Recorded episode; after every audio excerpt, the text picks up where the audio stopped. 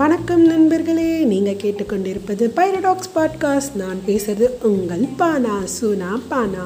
உங்கள் எல்லாருக்குமே Steve Jobs, A R Rahman, Dhoni, மெஸின்னு தெரிஞ்சிருக்க வாய்ப்பு இல்லை. இவங்கெல்லாம் ஏன் இவ்வளோ ஃபேமஸாக இருக்காங்கன்னு யோசிச்சுருக்கீங்களா? இவங்கெல்லாம் தன்னுடைய ஒன் திங்கில் தான் ஃபேம் அண்ட் சக்ஸஸை அடைஞ்சிருக்காங்க. நமக்கு பல இடத்துல இன்ட்ரெஸ்ட் இருக்கும், எல்லாத்துலேயும் ட்ரை பண்ணிவிட்டு எல்லாத்துலேயும் ஆவரேஜாக இருப்போமே தவிர ஒன்றுத்துலேயும் மாஸ்ட்ரி அச்சீவ் பண்ண மாட்டோம். ஆனால் இந்த உலகம் யார் ஒருத்தர் மாஸ்ட்ரி அச்சீவ் பண்ணுறாங்களோ அவங்கள தான் ரிவார்ட் பண்ணும். ஏன்னா நம்ம எப்போவுமே எல்லா விஷயத்துலையும் பெஸ்ட்டாக தான் எக்ஸ்பெக்ட் பண்ணுவோம். ஃபார் எக்ஸாம்பிள், ஒரு படத்துக்கு போகிறோன்னா இந்த படம் நல்ல படமாக டீசர் பார்த்து, ட்ரெய்லர் பார்த்து, ப்ளூ சட்டை ரிவ்யூ பார்த்து, ஆடியோ லான்ச் பார்த்து இந்த படம் நல்ல படமாக இருந்தால் தான் போகும். அதே மாதிரி உங்கள் ஃபீல்டில் நீங்கள் எக்ஸ்ட்ராடினரியான ரிவார்ட் கிடச்சி நீங்கள் பெஸ்ட்டாக இருக்கணும்னா நீங்கள் செய்ய வேண்டியது ஒரே ஒரு விஷயந்தான். நீங்கள் உங்களோட ஒன் திங்கில் ஃபோக்கஸ் பண்ணுங்கள். உங்கள் ஃபோக்கஸை எப்போவுமே நேரோவாக வச்சுக்கோங்க. ஃபார் எக்ஸாம்பிள், ரெண்டு எதிர் திசையில் ஓடுற முயலை பிடிக்கணும்னு ட்ரை பண்ணிங்கன்னா அது சாத்தியமில்லாத விஷயம். அதை விட்டுட்டு ஒரு திசையில் ஓடுற முயலை ஃபோக்கஸ் பண்ணிங்கன்னா அதை ஈஸியாக பிடிச்சிடலாம். என்னங்க இவ ஃபோக்கஸுன்றா ஒன் திங்குன்றா ஒன்றுமே புரியலையா? இந்த சக்ஸஸ் ஃபார்முலாவை தன்னோட வாழ்க்கையில் அப்ளை பண்ணி ஜெயிச்ச ஒருத்தருடைய வெற்றி பயணத்தை தான் இன்றைக்கி நம்ம பார்க்க போகிறோம். வாங்க கதைக்குள்ளே போகலாம். ஓப்பன் பண்ணால் விருதுநகர் மாவட்டம் திருத்தங்கள்னு ஒரு அழகிய கிராமம். அந்த கிராமத்தில் தான் நம்ம ஹீரோ பிறக்கிறாரு. நம்ம ஹீரோ ஒரு ஏழ்மையான குடும்பத்துலேருந்து வராரு.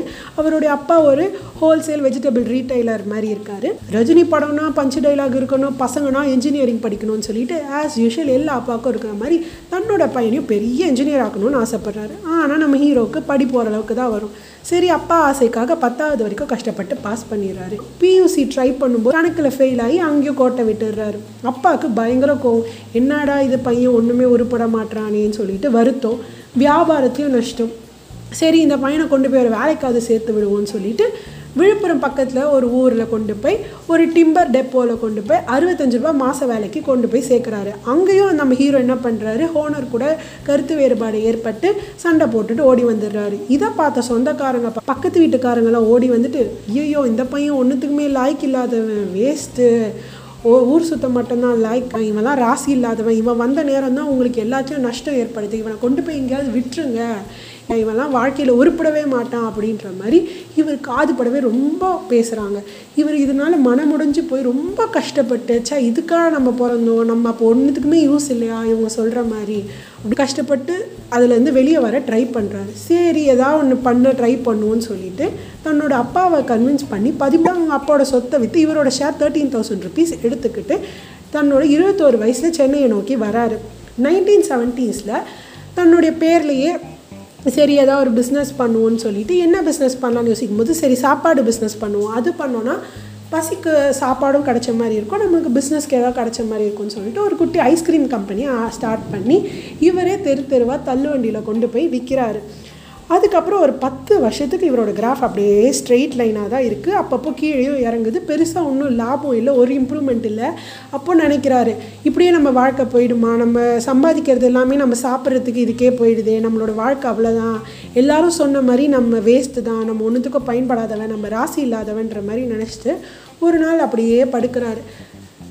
தூங்கும்போது அவருடைய பழைய நினைவுகளை நினைவு கூர்ந்து பார்க்குறாரு. அப்போ அவர் பியூசி படிக்கிற காலத்தில் ஒரு பேச்சு போட்டி நடக்குது. அவர் அழகாக அந்த இன்டர் காலேஜ் காம்படிஷனுக்கு பயங்கரமாக பார்ட்டிசிபேட் பண்ண ஸ்பீச் காம்படிஷன் பார்ட்டிசிபேட் பண்ண பெரிய கட்டுரை மாதிரி எழுதுகிறாரு.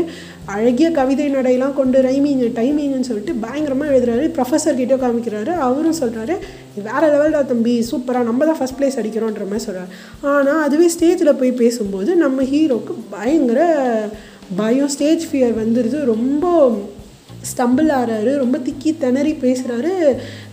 ஒழுங்காக முடிவுரையும் சொல்கிறதில்ல, நடுவில் கண்டென்ட் சொல்ல எல்லாத்தையும் மறந்து ரொம்ப திக்கி தடுமாறுறாரு. இதை பார்த்து ஆடியன்ஸ்லாம், இறங்குடா, ஐயா இவன் வேஸ்ட்டு, இவன் படிக்கவும் மாட்டான், ஸ்பீச் தான் ஒழுங்காக பேசுவான்னு பார்த்தா அதுலேயும் ஒன்றும் இல்லை, இவன் ஒரு தத்தி அப்படின்னு சொல்லிட்டு திட்டி ரொம்ப அசிங்கப்படுத்தி அனுப்பிச்சிடுறாரு. அன்னைக்கு ரொம்ப மனமுடைஞ்சு போய் ரொம்ப கஷ்டத்தில் இருக்கார். அதை இப்போ நினைவு கூர்ந்து பார்க்கும்போது அவர் ஒரு விஷயத்தை உண்மையாக இப்போ தான் புரிஞ்சுக்கிறாரு. என்னன்னா, ஸ்டஃப் இருந்தால் மட்டும் ஒருத்தருக்கு போதாது, அதை எஸ்டாப்ளிஷும் பண்ணணும், அதை எக்ஸ்ப்ரெஸ் பண்ணணும், நோ யூஸ். அதே மாதிரி ஒருத்தர்கிட்ட சரக்கு இருந்தால் மட்டும் போதாது, ப்ராடக்ட்ஸ் இருந்தால் மட்டும் போதாது, அதை நல்லா விற்று காமிக்கிற சேல்ஸ்மேன்ஷிப்பும் ரொம்ப அவசியன்றதை புரிஞ்சுக்கிறாரு. Education is only the tool to knowledge. Education by itself is not a knowledge. படிப்பும் அனுபவமும் கலந்தது தான் அறிவுன்றதை புரிஞ்சுக்கிறார். சரி, ஓகே, நம்ம இதெல்லாம் சரிப்பட்டு வராதுன்னு சொல்லிட்டு நம்ம பிராண்டுக்கு முதல்ல ஒரு பேர் வைப்போம்னு சொல்லிட்டு அருணோதயம்னு பேர் வைக்கிறாரு. வெயில் காலத்தில் விற்கிற ஐஸ்கிரீம்ன்றதுனால சூரியனோட மற்றொரு பேரான அருண் ஐஸ்கிரீம்ஸ்ன்னு பேர் வைக்கிறாரு. ஆமாம், இப்போ நம்ம யாரை பற்றி பேசுகிறோன்னு உங்களுக்கே தெரிஞ்சிருக்கும். அருண் ஐஸ்கிரீம்ஸோட founder and MD mister R G Chandramohan அவரை பற்றி தான் பேசுகிறோம். இவர் ஸ்டார்ட் பண்ண காலகட்டத்திலேயே நிறைய ஐஸ்கிரீம் கம்பெனியான Dasaprakash, Joy, Amul, quality வால்ஸ்னு பயங்கரமாக இருக்குது.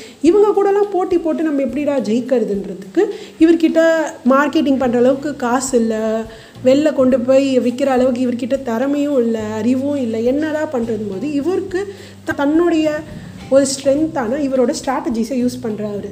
அதாவது எல்லாரோட ஐஸ்கிரீம்ஸும் மெட்ராஸில் மெயினாக கான்சென்ட்ரேட் பண்ணி விற்கும்போது இவர் மட்டும் அதர் டிஸ்ட்ரிக்ட், திருச்சி, கோயம்புத்தூர், மதுரை போன்ற டிஸ்ட்ரிக்ஸில் கொண்டு போய் விற்கிறாரு. அது மட்டும் இல்லாமல் எல்லாரும் கல்யாணம், காது குத்து, சூப்பர் மார்க்கெட்னு தன்னுடைய ஐஸ்கிரீம்ஸை விற்கும்போது இவர் மட்டும் காலேஜ் ஸ்டூடெண்ட்ஸை மெயினாக டார்கெட் பண்ணுறாரு. காலேஜ் ஸ்டூடெண்ட்ஸை ஒரு சேஞ்சுக்கு அக்செப்ட் பண்ணிப்பாங்க, ஈஸியாக எல்லா டிஃப்ரெண்ட் டைப்ஸ் ஆஃப் ஐஸ்கிரீம்ஸையும் ட்ரை பண்ணுவாங்கன்னு சொல்லி இந்தியன் ரயில்வேஸில் இருக்க கேன்டீன்ஸ், ஸ்கூல்ஸ் அண்ட் காலேஜஸில் இருக்க கேன்டீன்ஸ் எல்லாம் டார்கெட் பண்ணி காலேஜ் ஸ்டூடெண்ட்ஸ்க்கு மத்தியில் தன்னோட அருண் ஐஸ்கிரீம்ஸை விற்கிறாரு. அது மட்டும் இல்லாமல் முதலாக ஐஸ்கிரீமுக்கு பார்லன்ற ஒரு கல்ச்சரை கொண்டு வராரு. கண்ணாடி பெட்டிக்குள்ளே அழகாக ஐஸ்கிரீம்ஸ் எல்லாம் வச்சு அப்படியே பயங்கரமாக பார்க்கவே எம்மியாக இருக்குதுன்னு சொல்லிட்டு மக்களெல்லாம் அப்படியே ஈர்க்கிறாரு. அவ்வளோதாங்க, அங்கேருந்து அவரோட கிராஃப் மேலே போயிடுச்சு. அப்புறம் 1986 அருண் ஐஸ்கிரீம்ஸ்லேருந்து hats and agro products and லிமிட்டட்னு மாற்றுறாரு. இதோட பெயர் காரணம் என்னென்னா ஹாட் சன்ன்றது தான், ரைமிங்காக நல்லா இருக்கேன்னு சொல்லிட்டு ஹேட்ஸன் அப்படின்ற மாதிரி ஆரம்பிக்கிறாரு. அங்கே பால் அண்ட் பால் மற்றும் அதர் பொருட்கள்ன்ற மாதிரி தயிர், மோர், பால் பவுடர், சீஸ், பன்னீர், கீ இதெல்லாம் விற்கிறாரு. பயங்கரமாக இதாகுது. அங்கேருந்து அப்படியே ஹேட்ஸன்லேருந்து ஆரோக்கிய அமல் 1993 கவர்மெண்ட் ஒரு புதிய சட்டம் கொண்டு வருது. கவர்மெண்ட் மட்டும் இல்லாமல் தனியார் நிறுவனங்களும் பால் சார்ந்த பொருட்களும் விற்பனை பண்ணலான்ற மாதிரி. அப்போது அவர் சரி இதாண்டா சாக்குன்னு சொல்லிட்டு நம்ம ஒரு பால் கம்பெனியை திறக்கக்கூடாதுன்னு சொல்லிட்டு ஆரோக்கியா கோமாதா மில்க்குன்ற மாதிரி ஸ்டார்ட் பண்ணுறாரு. எல்லாரும் ட்ரை பண்ணுறது, நம்ம ஏன் ட்ரை பண்ணணும்னு சொல்லிட்டு எல்லாரும் 3% ஃபேட் மில்க் விற்கும்போது இவர் மட்டும் 4.5% ஃபேட் மில்க் விற்கிறாரு. அதுவும் பெருசாக வியாபாரம் ஆகாததுனால இதுக்காக 20 லட்ச ரூபா செலவு பண்ணி அமெரிக்காவிலேருந்து வால்ட்ரஸ்ன்ற ஒரு பெரிய மார்க்கெட்டிங் ஏஜென்சியில் ஒரு பெரிய கன்சல்டண்ட்டை பிடிச்சி அவர்கிட்ட மார்க்கெட்டிங் இது எப்படியாவது விற்று கொடுங்கன்ற மாதிரி கேட்குறாரு. அப்போது அவர் வந்து தான் அர்ஜுன் அம்மா யார் அப்படின்ற ஒரு ஃபேமஸான ஆடை க்ரியேட் பண்ணி எல்லார் மத்தியிலையும் ஒரு க்யூரியாசிட்டி க்ரியேட் பண்ணாங்க. இப்போ நீங்கள் யூடியூப்பில் போனாலும் அந்த ஆடை பார்க்கலாம். அது மட்டும் இல்லாமல் நம்ம எல்லாருக்கும் தெரிஞ்ச ஆரோக்கியா பால்லேருந்து காலையில் எழுந்ததோ முதல் பால் கண்ணுக்குட்டிக்கு தான் அதுலேருந்து ஐபேக்கோவில் ஐஸ்கிரீம் கேக்ஸ் ஃப்ரம் ஐபேக்கோ அதில் ஆரம்பித்து தன்னுடைய விளம்பரத்து மூலியமாகவும் மக்களை ரொம்ப ஈர்த்து இன்னமும் முன்னிலையில் இருக்காருன்னு சொல்லலாம். தன்னுடைய 69வது வயசில் ஒரு இன்டர்வியூக்கு போகிறாரு. அப்போ அங்கே இன்டர்வியூவை கேட்குறாங்க, உங்களோட வெற்றிக்கான காரணம் என்ன, நீங்கள் ஏன் இவ்வளோ எளிமையாக இருக்கீங்கன்ற மாதிரி கேட்குறாரு. அப்போ அவர் என்ன சொல்கிறாருன்னா, நான் என்னுடைய ஒன் திங்கில் தான் ஃபோக்கஸ் பண்ணேன், எனக்கு 4 மெக்கானிசம்ஸ் யூஸ்ஃபுல்லாக இருந்துச்சு. First one the domino effect. நம்ம எல்லாருக்குமே தெரியும், டாமினோன்றது டைஸ் மாதிரி ஒரு பொருள் இருக்கும், சின்ன சைஸ்லேருந்து பெரிய சைஸ் வரைக்கும் இருக்கும். ஒரு சின்ன பொருளை தட்டி விட்டோன்னா அது விழுந்து விழுந்து விழுந்து ஒரு பெரிய பொருளையே சாய்ச்சிரும். அதே மாதிரி இப்போ நீங்கள் ஒரு பெரிய பில்லியனர் ஆகணும்னா முதல்ல நீங்கள் ஒரு மல்டி மில்லியனர் ஆகணும், ஒரு மல்டி மில்லியனர் ஆகணும்னா முதல்ல ஒரு மில்லியனர் ஆகணும், ஒரு மில்லியனர் ஆகணும்னா முதல்ல நீங்கள் ஏர்ன் பண்ண ஆரம்பிக்கணும். அந்த மாதிரி அந்த டாமினோ எஃபெக்டில் நீங்கள் ஃபஸ்ட்டு உங்களோட பெரிய கோலை டார்கெட்டை அச்சீவ் பண்ணணுன்னா நீங்கள் இப்போ என்ன செய்யணும், பின்னாடி நீங்கள் ஒரு ஐஏஎஸ் ஆஃபீஸர் ஆகணுன்னா இப்போ நீங்கள் என்ன பண்ணணும், இப்போ நீங்கள் ஸ்கூல் படிச்சுட்டு இருந்தீங்கன்னா இப்போ நீங்கள் முதல்ல இந்த சப்ஜெக்டை பாஸ் பண்ணணும், இந்த ஸ்டாண்டர்டை பாஸ் பண்ணணும், அப்படியே ஒரு படிக்கிட்டால் தான் போக முடியுன்றதுக்காக அந்த டாமினோ எஃபெக்டை பேக் ட்ராக் பண்ணி நான் என்னுடைய அப்போதைக்கான கோலை நான் ஃபிக்ஸ் பண்ணுவேன். Next one willpower is limited அப்படின்னு சொல்கிறாரு. ரெண்டாவதாக வில் பவர்ன்றது ஒரு பேட்டரியோட கம்பேர் பண்ணுறாங்க. நம்மளோட வில் பவர்ன்றது எப்போவுமே 100% இருக்காது. எப்படி நம்ம சார்ஜ் பண்ணோடனே பேட்ரி ஹையாக இருக்கோ அந்த மாதிரி நம்ம யூஸ்வலாக காலையில் எழுந்துக்கும் போது நம்மளோட வில் பவர் அதிகமாக இருக்கும், அப்போவே நான் என்னோட எல்லா வேலையும் செஞ்சு முடிச்சிடுவேன்றாரு. மூன்றாவது அவர் சொல்கிறது 80/20 பிரின்சிபிள். நான் ஒரு செய்ய வேண்டிய விஷயங்களை ஒரு லிஸ்ட்டு போட்டு வச்சுப்பேன். அதில் பார்த்திங்கன்னா எழுதிட்ட பிறகு தான் பார்த்திங்கன்னா 80% unimportant matter and 20% important matter. அது நான் முதன்மையாக செஞ்சு முடிச்சிட்ட பிறகு அது என்னுடைய மெயினான டார்கெட்டை கோலை மெயின் கோலை அச்சீவ் பண்ணுறதுக்கான அந்த 20% விஷயங்களை செஞ்சு முடிச்சுட்டு தான் மிச்சம் இருக்க 80% நான் செய்வேன் அப்படின்னு சொல்கிறாரு. 4வது அவர் சொல்கிறது multitasking is a lie. ஒருத்தர் நான் பாடிண்டே ஆடுவேனோ அப்படி கேட்டால் இல்லை அது மூச்சு வாங்க விழுந்துருவேன்ற மாதிரி, ஒருத்தர் நான் அந்த வேலை செய்வேன் இந்த வேலை செய்வேன் பைக் ஓட்டிகிட்டே நான் வந்து ஃபோன் பேசிகிட்டே போவேன் அப்படி இப்படின்னு சொன்னாலும் அது கண்டிப்பாக முடியாத காரியம். எவ்வளோ ஒருத்தர் ஜக்லிங் பண்ணாலும் பல பால் அவர் வந்து மல்டி டாஸ்க் பண்ணாலும் அவரோட ஃபோக்கஸ் எப்போவுமே அவர் கையில் இருக்க பால் மேலே தான் இருக்கும். அதே மாதிரி மல்டி டாஸ்கிங் பண்ணணும்னு நினச்சிங்கன்னா நீங்கள் எந்த ஒரு விஷயத்தையுமே முழுமையாக பண்ண முடியாத லெவலில் தான் இருக்கும். ஸோ நீங்கள் உங்களோட ஹையஸ்ட் ப்ரியாரிட்டி எதுவோ அந்த விஷயத்தை எடுத்து முதல்ல ஃபோக்கஸ் பண்ணி முடிங்க. இதெல்லாம் த ஒன் திங்ன்ற book by the Gary Keller and J பெப்பாசன்ற புக்கை நான் ஒரு நாள் படிக்க நேர்ந்தது. அங்கேருந்து தான் இந்த 4 மெக்கானிசமும் நான் ஃபாலோ பண்ணி என்னுடைய ஒன் திங்கில் நான் ஃபோக்கஸ் பண்ணி ஜெயித்தேன்றதை பதிவு செய்கிறாரு.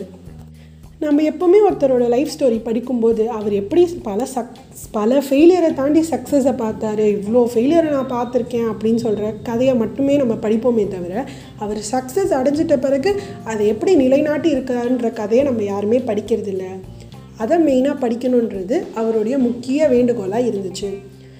நண்பர்களே, நான் எப்போதும் நம்மக்கிட்ட இருக்க குறைகளை மட்டும்தான் நம்ம பார்க்குறோம் இல்லைங்களா?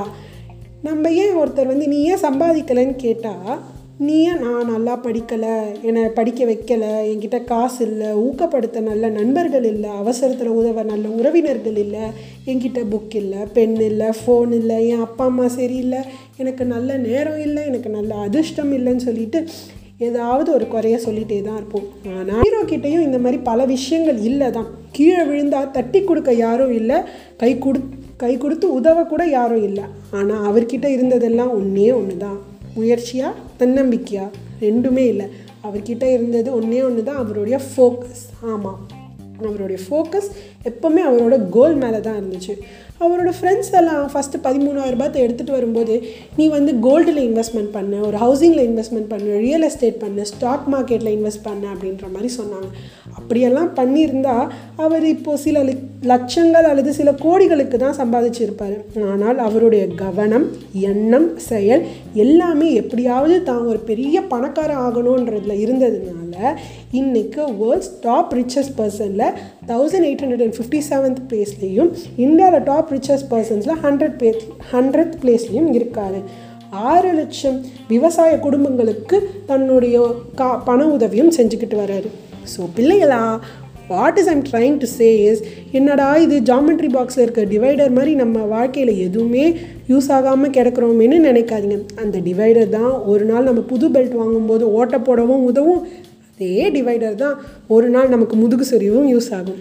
ஸோ நம்ம கதையில் வர ஹீரோ மாதிரி எப்போவுமே ஒரே விஷயத்தை நீங்கள் பண்ணணும்னு முடிவு பண்ணிட்டா அதுக்காக எந்த ஒரு ரிஸ்க்கையும் எடுத்து துணிச்சலாக பயப்படாமல் உங்களோட ஃபோக்கஸை ஒருநிலைப்படுத்தி செஞ்சிங்கன்னா அப்புறம் என்னங்க, வெற்றியே உங்கள் கதவை தட்டி ராரா சரசுக்கு ராரான்னு கூட்டிகிட்டு போயிடும். ஸோ இதோட நம்ம கதையை முடிக்க வேண்டிய நேரம் வந்தாச்சு. வருமுன் காப்போம்னு மாஸ்க் போட்டு வேக்சின் போட்டு சேஃபாக இருங்க. வந்த பின் பார்ப்போம்னு திமிர ஆடாதீங்க. ஸோ நான் உங்களை இதை விட சூப்பரான இன்ஸ்பைரிங்கான இன்ட்ரெஸ்டிங்கான நெக்ஸ்ட் எபிசோடில் சந்திக்கிறேன். அதுவரை நீங்கள் எல்லோரும் சிரிச்சு